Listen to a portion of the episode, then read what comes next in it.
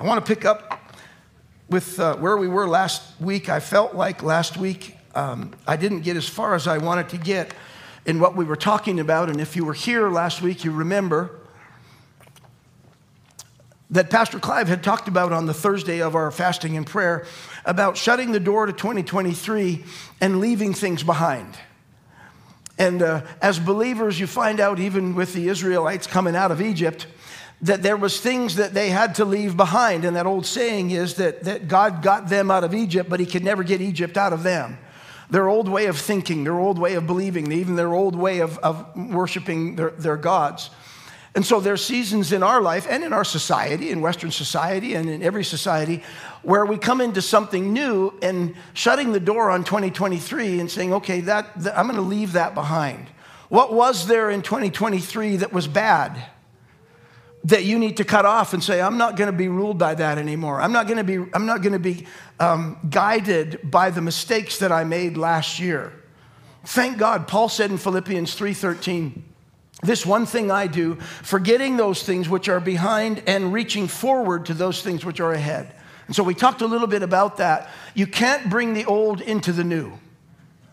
You have to leave the old there and move on. And it's not just bad things, but it's also good things you know, something great that happened last year. We remember it, we rejoice in it, but you can't sit back and rest on your laurels and go, well, wasn't that nice? Well, that was good, you know.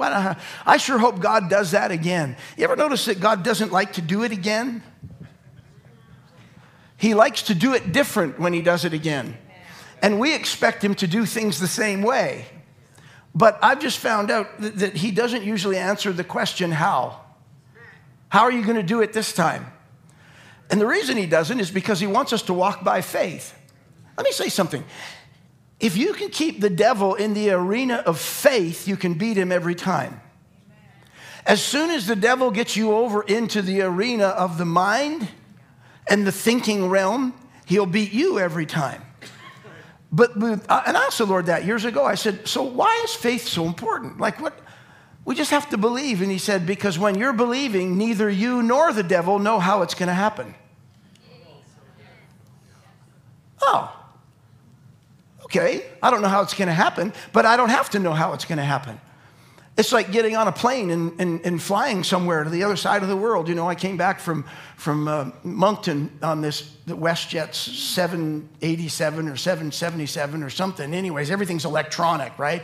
Like all the stuff is a, you just you touch this and and your your window blind blinds like it gets darker.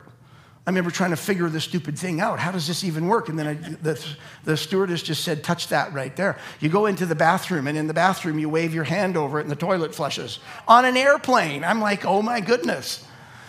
But here's what's the neat thing. You don't have to know how it works but it still works when you wave your hand over it same thing is true with walking by faith. You and I don't have to know how is this actually going to work. When you walk by faith, God will make it. You just wave your hand and God will make sure that it, that it works out that way. And so sometimes we, we try too hard. So, so leaving that which is behind and shutting the door on it. We finished up last week, and this is what I didn't get to as much as I wanted, talking about what gives us the vision and the strength to reach for what's ahead. Because it's one thing just to cut something off, but if you don't have something else that's propelling you forward, then you're, you're by default, you're going to keep turning around. You're going to keep looking back. You're going to be thinking whether it was a good thing or a bad thing. It's just, it's like carrying the baggage into the new.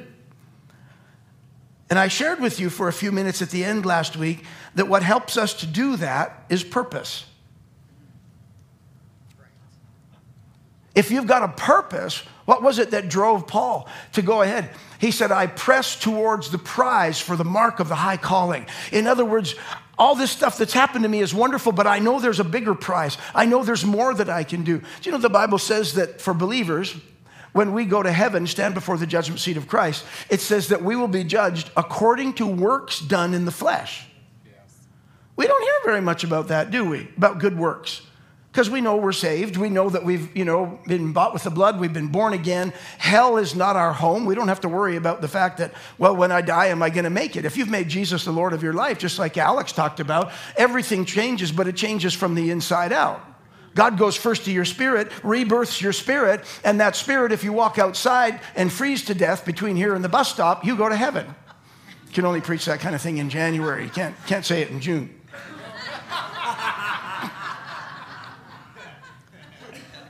I shared with you my own story of discovering that I wanted to tell people what I was learning in the Bible right from the start. Like right when I first came back to the Lord at 19, I just thought, I gotta tell people, I gotta tell people. I didn't know that it was a call from God. But now listen to this progression, and, uh, and you can apply it to your own life because this, this progression works for anybody. As I did things to improve my ability to do that, tell people about what the Bible says, going to Bible school, volunteering at church, teaching a Bible study, not only did I get better at teaching, but the calling became clearer over the years. So because I was walking into it, because I was doing, there was parts of it that became clearer that had not been there before for me. And that process of pursuing the purpose, my purpose, would work the same for any of us. Pursuing that which God has called. You found that out about God? I found this out a long time ago. Usually, He'll show you what's the very next step, and He'll show you the big picture way down the road there. So I saw this picture of myself when I first was, was uh, I was still in Europe. I was still going, like three months back in the, the, you know, the church there in the presence of the Lord. And I was just praying one day and doing something. I saw myself teaching, preaching in a stadium. And I thought, oh, cool. Just a few years from now, I'll go to Bible school and I'm preaching in stadiums. And the Lord was probably showing me what's happening at the end of my life. There's been a couple of times we've done stadium events, but, but it was interesting because He showed me what was at the very end. But you notice He usually doesn't show you three or four steps out because He wants you to walk by faith in the next step that He gives you and then the next step that he gives you. As you and I do that, and of course, I'm talking about purpose, I'm talking about what are you here for? What are you on earth for? As you begin to do that, then that purpose begins to open and more things begin to be revealed about what your purpose is and what does it look like. Now, go with me to Matthew chapter 16. And I want to make a, a connection here between purpose and identity. Because identity produces purpose. Matthew 16, verse 13. When Jesus came into the region of Caesarea Philippi, he asked his disciples, saying, Who do men say that I, the Son of Man, am? So they said, Some say John the Baptist, some Elijah, and others Jeremiah or one of the prophets. He said to them, Who do you say I am? Simon Peter answered and said, You are the Christ, the Son of the living God. Jesus answered and said to him, Blessed are you, Simon Bar Jonah, Simon son of Jonah, that's what bar means. For flesh and blood has not revealed this to you, but my Father who's in heaven. And I also say to you that you are Peter, and on this rock I will build my church, and the gates of Hades will not prevail against it. And I will give you the keys of the kingdom of heaven. Whatever you bind on earth will be bound in heaven. Whatever you loose on earth will be loosed in heaven. Another Bible says in the heavenlies. So we're dealing with the spiritual realm, is what Jesus was saying there. Verse 20 Then he commanded his disciples that they should tell no one that he was Jesus the Christ. Now, there's so many things can be drawn out of this passage, but let's, let's, let's stick with a couple of things here. Jesus asked the disciples what people are saying about him and about who he is. Remember that Jesus wanted his own disciples to know who he was. I was thinking about um, at, at the Last Supper where, you know, Philip said, Jesus, show us the Father. And Jesus said, Philip, if you've seen me, you've seen the Father. And you see these things throughout his ministry. He's talking to the Pharisees, and they pick up stones to stone him. And he said, For which of these good works do you want to stone me? And they said, Not that not for your good works, but that you make yourself out to be the Son of God. So Jesus obviously was doing enough in his own ministry that he wanted the boys to know this is who I am, right? He wanted his followers to know, his disciples to know, I'm the Son of God. so they said to him, Well, this is what people are saying about you. Some say you're John the Baptist, some say you're Elijah, and so forth. And Jesus goes, well, What do you think? And I love Peter here. Peter says, You're the Son of God. I'm reading this one time, and, and we, don't, we don't realize how radical this was. At this point in history, no one knew God had a son. You and I read it 2,000 years later. Oh, yeah, you're the Son of God. Because we've been raised with that in church. We've been raised, we've got the New Testament, we've got the Bible. And so we read, oh, yeah, the Son of God. At this point, God was one. That's why the Jews wanted to kill him, because you make yourself the Son of God, making yourself equal with God. Because they say the Son, as he grows up, becomes equal to the Father right in jewish culture that you making yourself that you a man make yourself out to be god making yourself equal with god Nobody at this point knew that God had a son. As a matter of fact, nobody at this point knew that God was a Trinity. So when Peter said, You're the Son of God, this was, this was absolute rebellion, in a sense, from Judaism at that point because he's saying something that, that nobody had ever even conceived of that God has a son that is part of him, but uniquely distinct from him.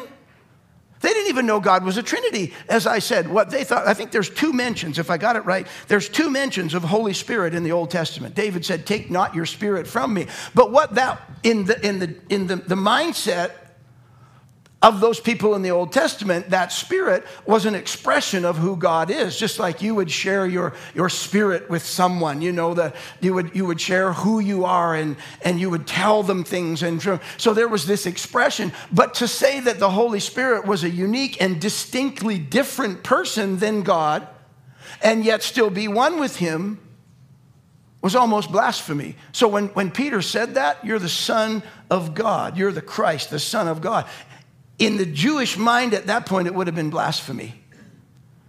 So, so this thought is so radical, and Jesus jumps on it. And you guys know this. He, he's not building his church on Peter. Some churches believe Peter's the one God, that Jesus built the church on. No, Peter, Peter's dead, and he's, he's experiencing his reward in heaven right now. But it was the revelation that you're the Christ, the Son of the living God. It was the revelation that got inside of Peter where he thought, oh my goodness, you're the one. Now, he couldn't be born again yet because Jesus hadn't died and paid the price yet.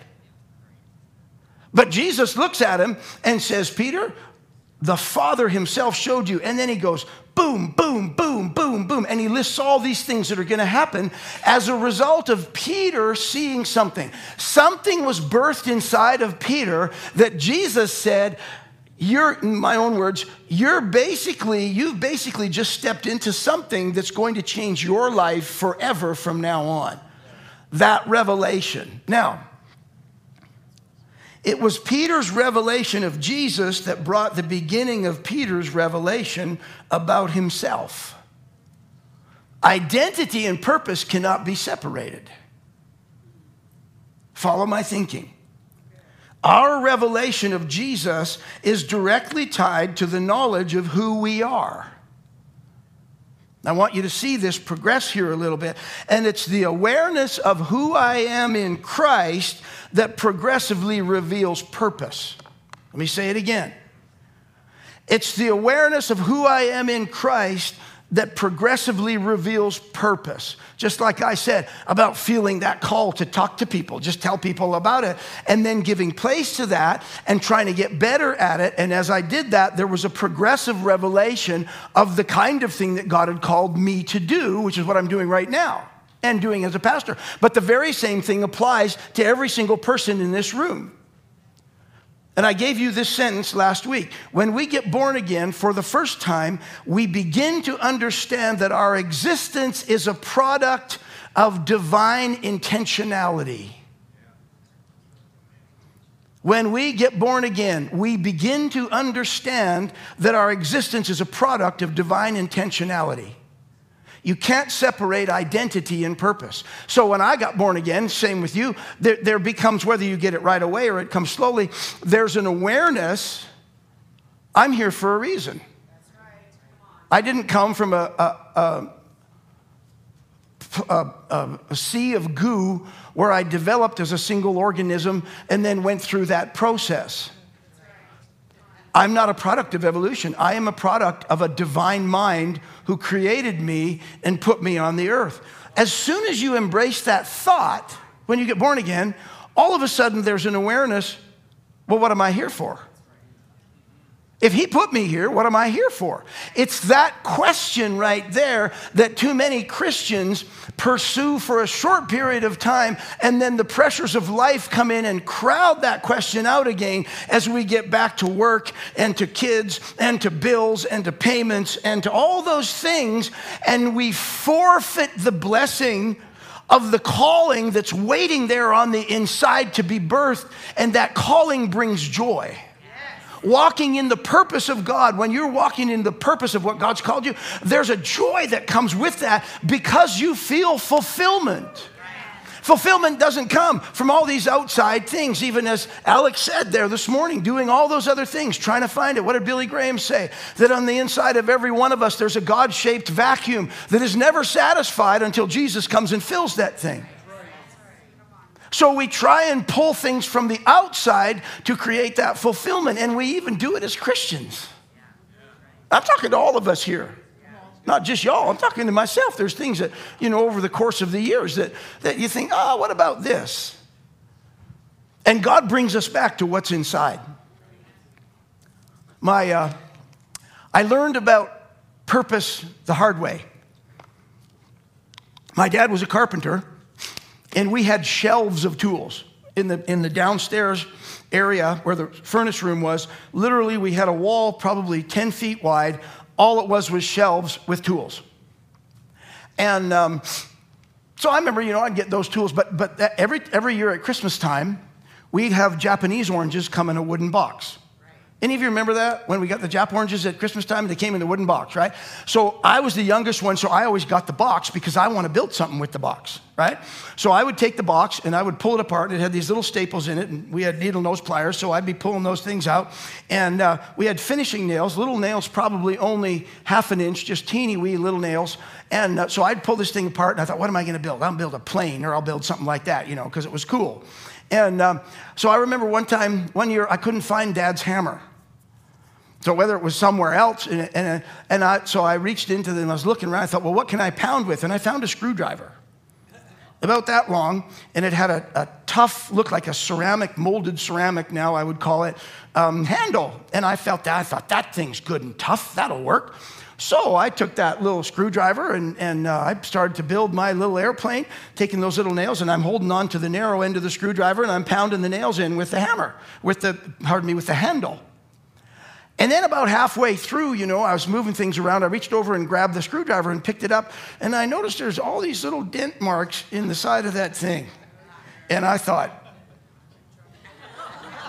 because dad said you only use a tool for what it's made for, boy.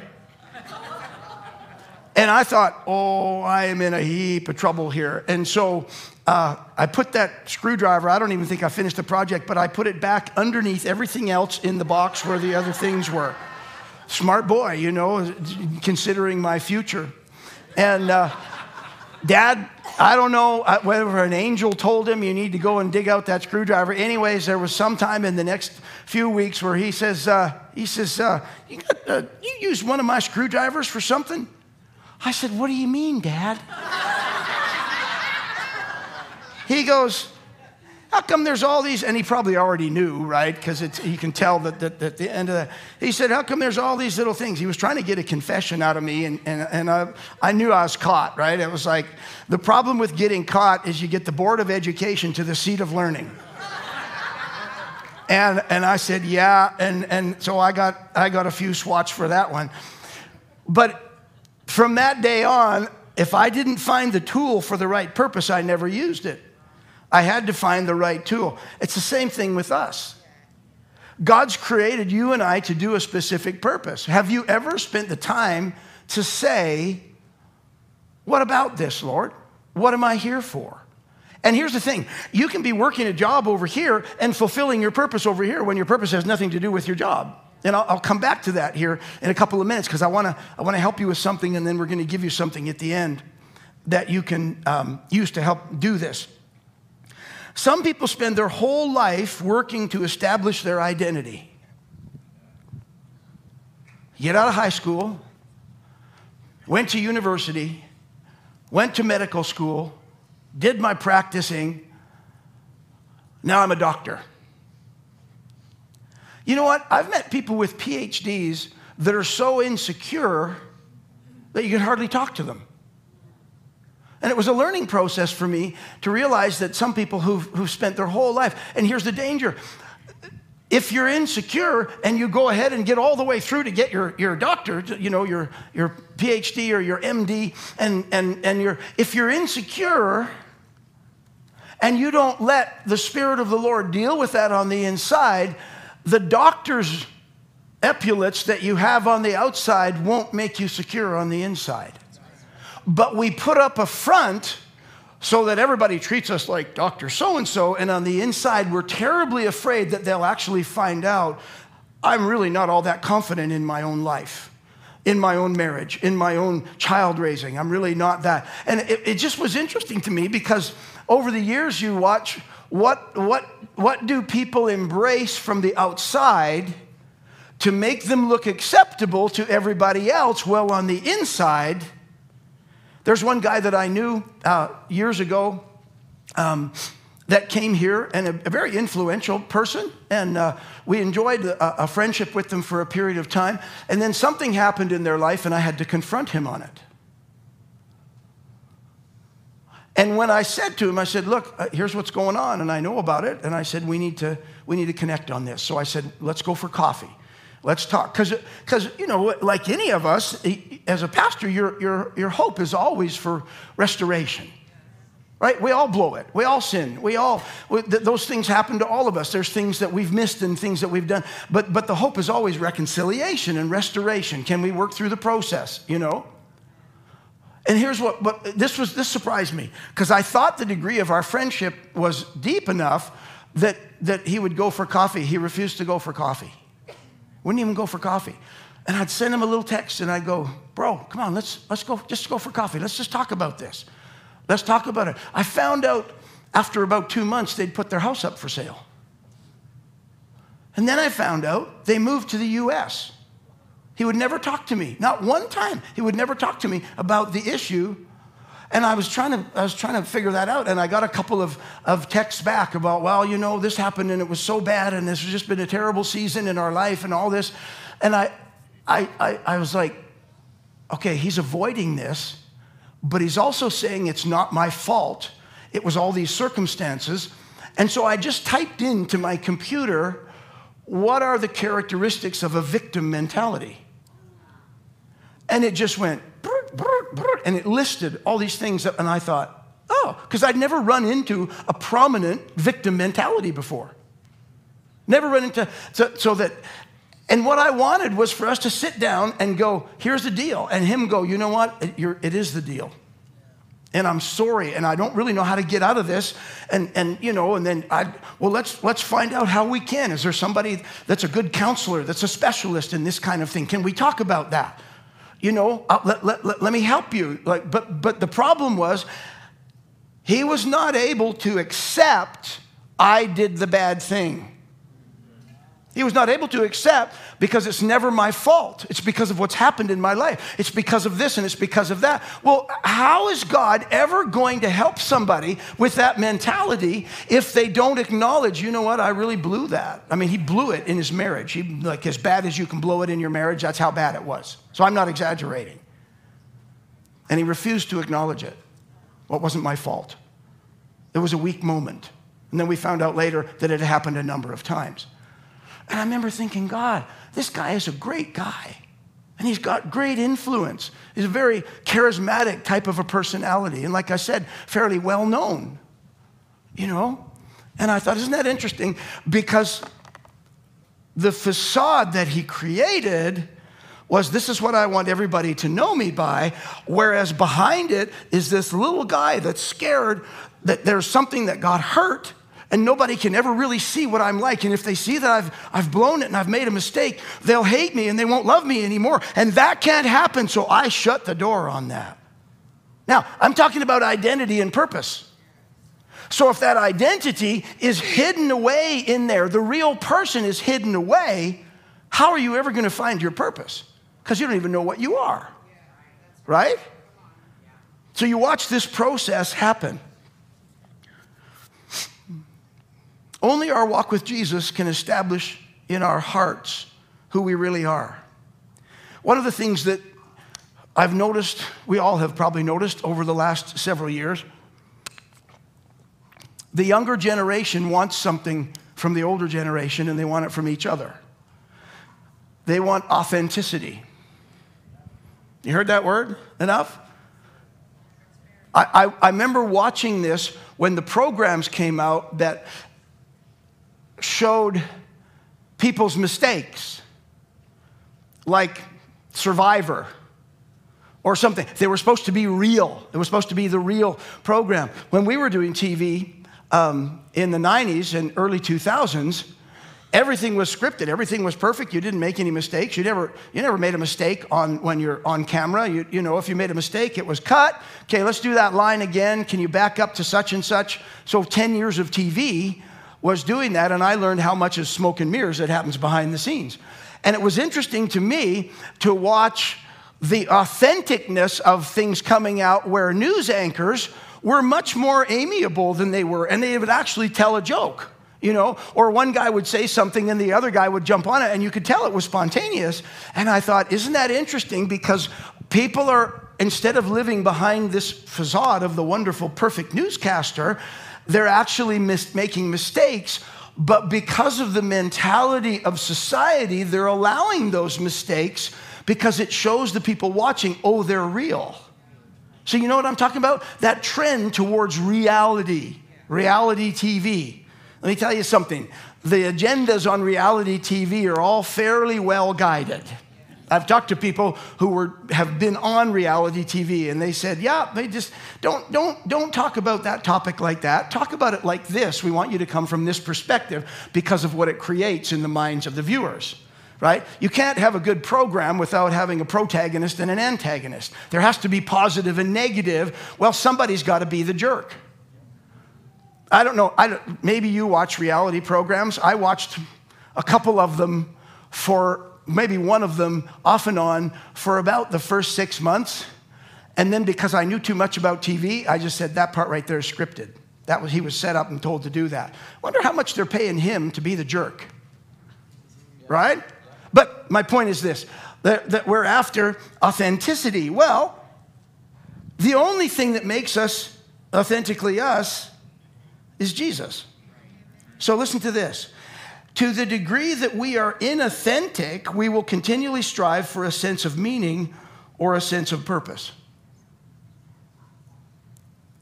So, what, what's the image that you live behind?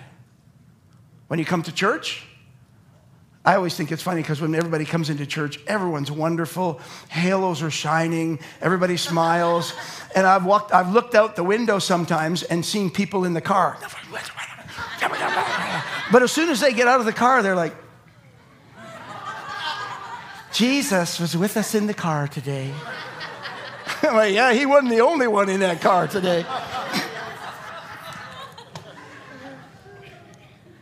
Here's the danger, listen to this. Here's the danger of identifying myself with anything from the outside. If I'm going to produce an image of anything from the outside, that will never go down to the core of who I am because I'm putting on someone else's culture. Remember Adam and Eve? Remember the fig leaves? I said it before that fig leaves were the first example of culture. They clothed themselves with something that identified who they were now. We're naked, we need to put something on to cover our nakedness. And it wasn't just the fact that they were physically naked, it was that the glory had departed and their spirits died that moment. So all of a sudden, they're clothing themselves. So listen to this. What are you covering yourself with? Your job? I'm a lawyer. Everybody treats me the way a, i should be treated. I'm a lawyer. Except when you come to church and start worshiping, and Jesus goes, So, lawyer boy, where's your worship? Because lawyers don't worship, people do. Are you here? See, if you come in with an image, Holy Spirit will always challenge that image. He will always challenge what you've put up. I know because he's done it with me so many times. How about this one? What are you covering yourself with? Your good looks? If I wear the right clothes, everybody will know how good of shape I'm in. How about your schooling? Well, I've got three degrees. How about your nice house? How about your fancy car? How about your this one switching? Well, I'm poor, just please help me.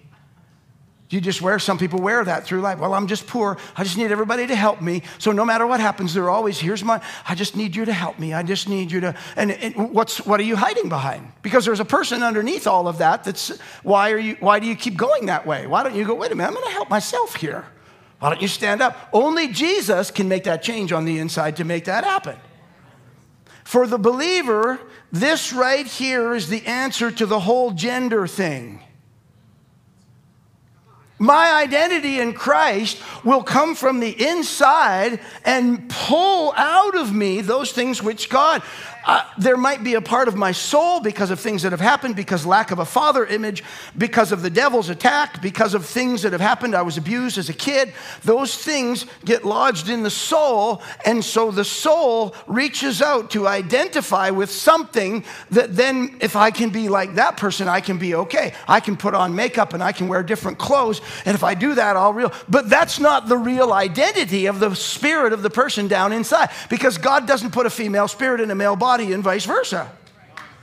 So, who you are in Christ is the answer to gender fluid thoughts. And if you're a young person and you're in here right now and you're struggling with gender fluid thoughts that I wished I was a guy, I wished as a, you go before the Lord and say, In the name of Jesus, I'm asking you to reveal my sonship. I'm asking you to reveal, because oh, there's so many things I could say. I'm asking you to reveal who you are in me. I, found this out years ago. The more you become like Jesus, the more he makes you who you truly are. The more you're connected and blended with him, the more distinctly unique you become. Think about the Father, the Son, and the Holy Ghost.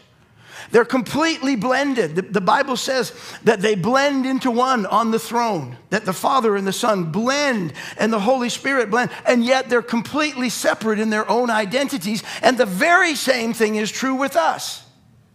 That as my awareness of, of you're in me, greater is He that's in me than He that's in the world. I'm a son of God. I'm a son of the Most High God. You created me. I want to know that more. I want to know you more. I want to know. Praying in tongues will, will really help with this. But as you do that, your own uniqueness begins to become more and more. And I'm telling you this, it will just push out over time. It'll just push out any gender uncertain thoughts at all. It'll just push it out. You won't even have to try and bind it or overcome it or anything. It's like turning up the stove. If there's flies on the stove and you turn the stove up, you don't have to shoo the flies away. They either fry or die. If it gets too hot, they fly away. It's the same thing with our identity. As you become who you are in Christ, as you just simply pursue, you come to church, you worship, you hear the word, you go home, you listen to things, you pray in the spirit, you just do the spiritual stuff. Your spirit just goes, and it just gets bigger and it pushes out the garbage in the soul that's going, oh, you need to do this. Well, if you only looked like this, well, if you only had this degree. It's not about having it. I've known really intelligent people who are spiritual dunces. They're so smart that they keep reasoning themselves out of the blessings of God. I've talked to them. Like, man, this guy's got two PhDs and he's a bonehead. Because intelligence doesn't bring you closer to Jesus. Aren't you glad? That lets us all in. Hallelujah.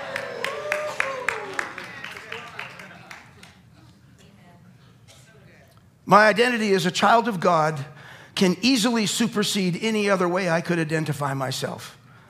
I've had the Lord deal with me on this several times, basically helping me to find out how much of my identity I've built on my job as a pastor. So what? The church does well? I do well. Yeah, look at my church. Woo, boy, she's got. Now, you'd never say it like that because we're Christians and we're not allowed. But we think it, don't we? Yeah, look at, look at my business. Yeah, business I built. Yeah. That's all wonderful. But the Lord comes after that and goes, Oh, so is that where your identity is? I'm going to help you with that. Punk. And over the next year and a half, your business goes down the tubes. And it's not until your business goes down the tubes, if you're identifying yourself by your business, that you find out, oh my goodness, why am I so upset right now? Why am I depressed right now? Why? Because I've failed. You know, one of the neatest things about being a son of God, when you know that you're a child of God, you're free to fail. You're free to fail. I'm a child of God. Whoa, that was a mess. Lord, can you clean my, uh, my dirty diaper? Because, like, whoa, that's like bad news. I'm really sorry. Okay, what do you want to do now? Like a little child. I remember years ago, one of my children who will remain unnamed did something and he knew he wasn't supposed to do it and I had to give him a spanking.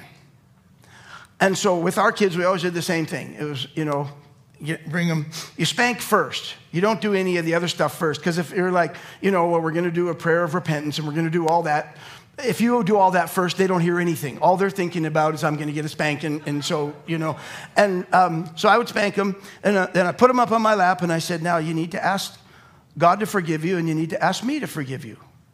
Because I'm your parent and I'm the authority of God, and you need to ask me to forgive you. And they're just little, you know, not like two or anything, but old enough that they get it.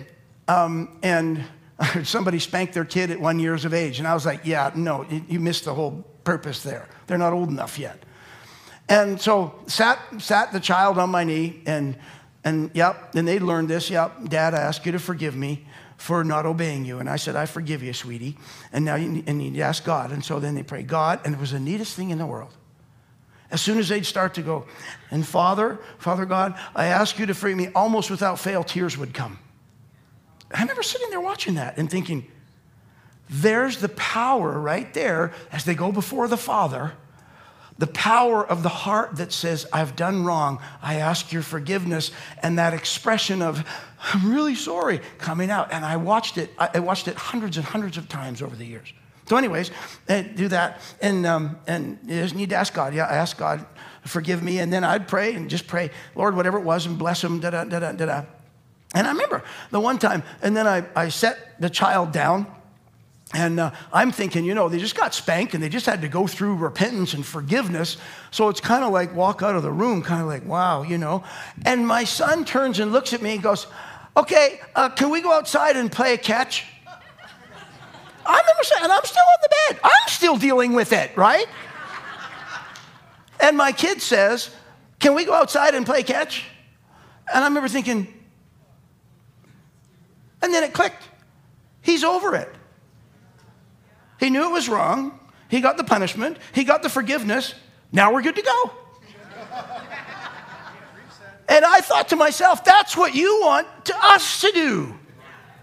God, oh, I'm sorry, I blew it. Oh, man. I got a spanking. Yeah, I got fired, or the business fell apart, or whatever. Um, I ask you to forgive me, and thank you for forgiving me. And uh, can we go play now? You laugh, but that's actually what God wants us to do. We're, we're, we're, supposed to be sorry for the sin, but we're not supposed to just dwell in it and let it bum you out for the next two weeks. That's why we're cutting off last year. Cut that garbage off and say, I'm not doing that anymore. I'm going this way now. Oh, I got to finish. So here's two questions to consider as we come into the new year. Number one, the big one what's my purpose? What is my purpose? And number two, how am I walking that out at this point? Because what I want to do, see, when I say what's my purpose, then we go, whoa, oof, mm. well, oh gosh, that's a big, and we're going to give you a, a, handout here at the end. Well, you can pick them up at Heaven's Download. So that's a bit, that, that's, that one's almost too big. But, but, but the, the next question was, how am I walking that out at this point? And let me give you a clue. Let me give you something that I've used. 1 Peter 4:10 says, As each one has received a gift, minister it to one another as good stewards of the manifold grace of God. How do you find your purpose? What's your gift? What do you have that you can give away? Let me list some things here money, time, kind words, some of you are great with kind words. Some of you are so positive. It's like you're just wonderful. Doesn't matter. It, it, your life might be going through hell, but when you come in here, you're like wonderful person. Be a greeter for heaven's sake. Like, Give, give that gift of kind words away. Give that gift of positive attitude. Give it away. Don't just hold it in. Interestingly enough, if that's your gift, then the enemy will fight you in that area to try and get you depressed so you can't give those words away. How about this one? Intelligence. I've talked to some people that are, that are smart. I'm like, I go to them and I say, I'm, I've got, da da da da what do you think about this? Oh, well, here's what usually works. And when I did that, I blah, blah, blah. And they tell me, because they're intelligent. They've been through a lot of stuff. There's a couple of pastors that are about 10, 15 years older than me that I'll ask questions to and say, What did you guys do when you were, well, here's your options. And here's the, here's a, so do you have intelligence? What about skills? Okay, have you got skills you can give away? Have you got something? See, when you give something away, you don't get anything in return except the blessing of finding out your purpose because you're giving something away that others get blessed by, but you're doing something that you enjoy doing. That's why the Bible says it's better to give than receive, right? You feel so much better afterwards. Why? Because you're giving something away. How about this one? Your connections to others. That was a different one, and I thought about that. That, that I've had, uh, gone to people and I've said, um, I, I, got this issue going on, da da da da da. You know what? I know a guy that can probably help you with that. And they have connections. Some people are just connectors. They connect like it's, do you have that? And I'm being random here because I, can't, I can't share the whole spectrum of all the things that could be possibly uh, out here. But you've got to answer how about this one? Prayer. I give my prayer away. You know what these guys do that come up at the altar at the end? They don't get paid for this. They got to stay for the services. It takes extra time. They got to go through training, but they're doing this because they want to pray for people. What are they doing? They're giving the gift of what they have away to you when you go through a hard time and want to get prayer. Thank God we have prayers that'll pray. What is it? It's a gift they're giving away. How about this one? Humor. Are you funny? Some of you are. I know, because we get talking and I start laughing. You know. Man, some of you could talk the wool right off a sheep. It's just like, it's something else, man. Just, and some people are funny people. Well, if you're funny, give that away. I find when I get with serious people, I get funny. Because I'm like, lighten up, people. Jesus is still on the throne. That thud you heard last night was not him falling off.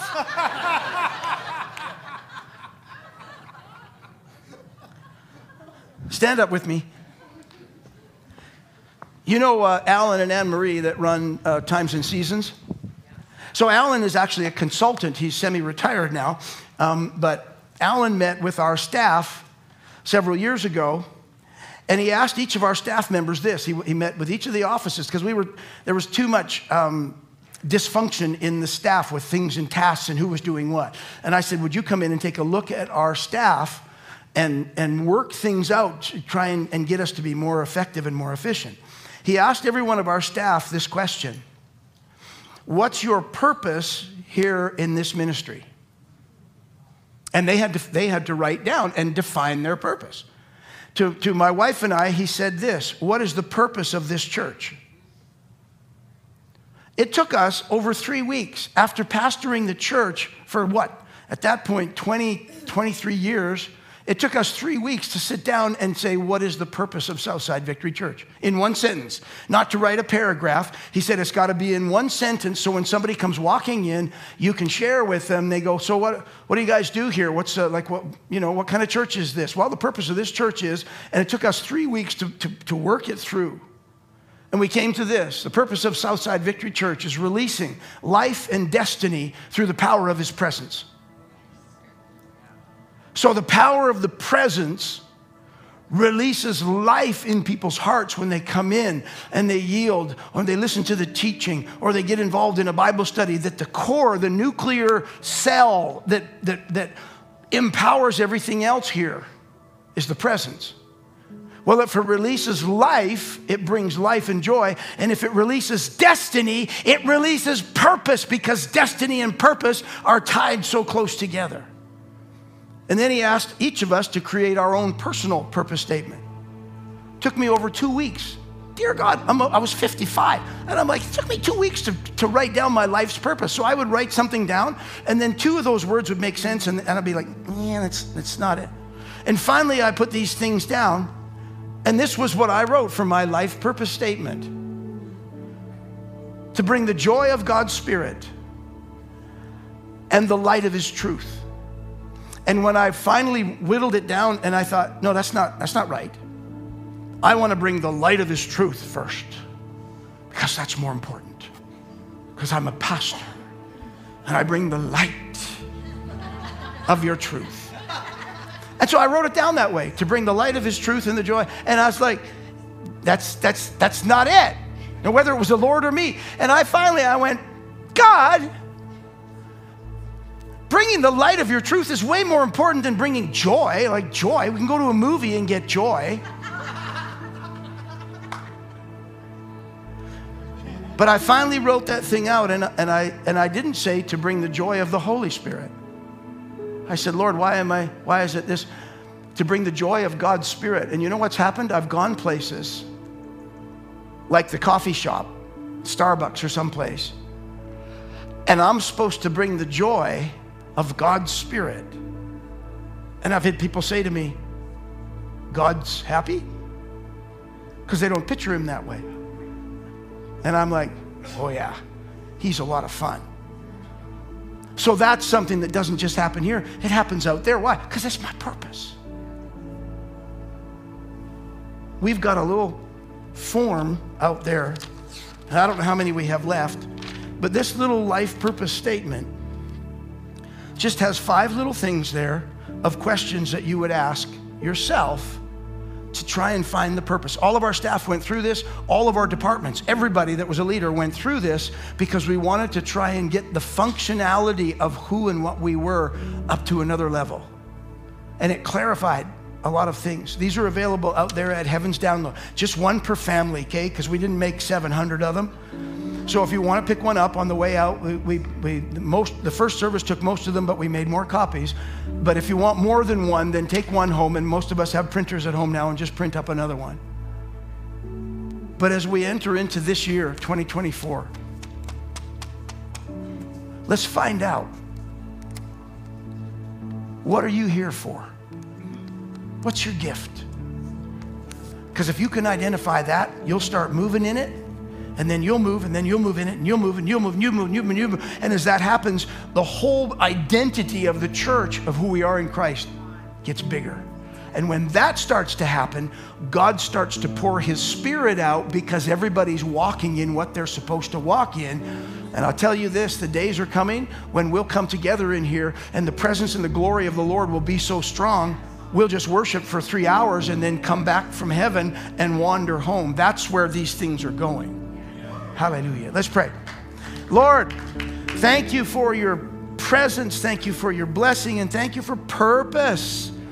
Father, our prayer is as we move into this year that we leave behind those things, but we reach forward with the purpose that says, This is the way, walk in it.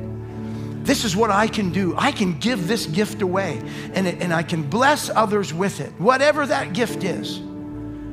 I pray that you would help us as we move into 2024 to define that purpose more and more clearly in order for us to walk in the identity that you've called us to, to be a blessing to this world that so desperately needs an identity. I pray over you today. May the Lord bless you and keep you. May He make His face to shine upon you and be gracious to you. May the Lord lift up the light of His countenance upon you and give you peace. In Jesus' name. If you need prayer this morning, we got some prayers. Remember, go to the website, business people, sign up for this AI thing, and, and let's get ahead of the curve. Have a warm week. Hey, everybody. Thank you for joining us online today. We hope you enjoyed the service. If you'd like more information about Southside Victory Church, download our app from the App Store, follow us on social media, or check out our website at svcf.ca you'd like to hear more from Pastor Craig, you can check out www.timesofrefreshing.com or follow Times of Refreshing on social media to see if he's speaking in a city near you. You can connect with the church anytime, give us a phone call, or send us an email. Thanks again for joining us in building a community of believers together. We'll see you next week.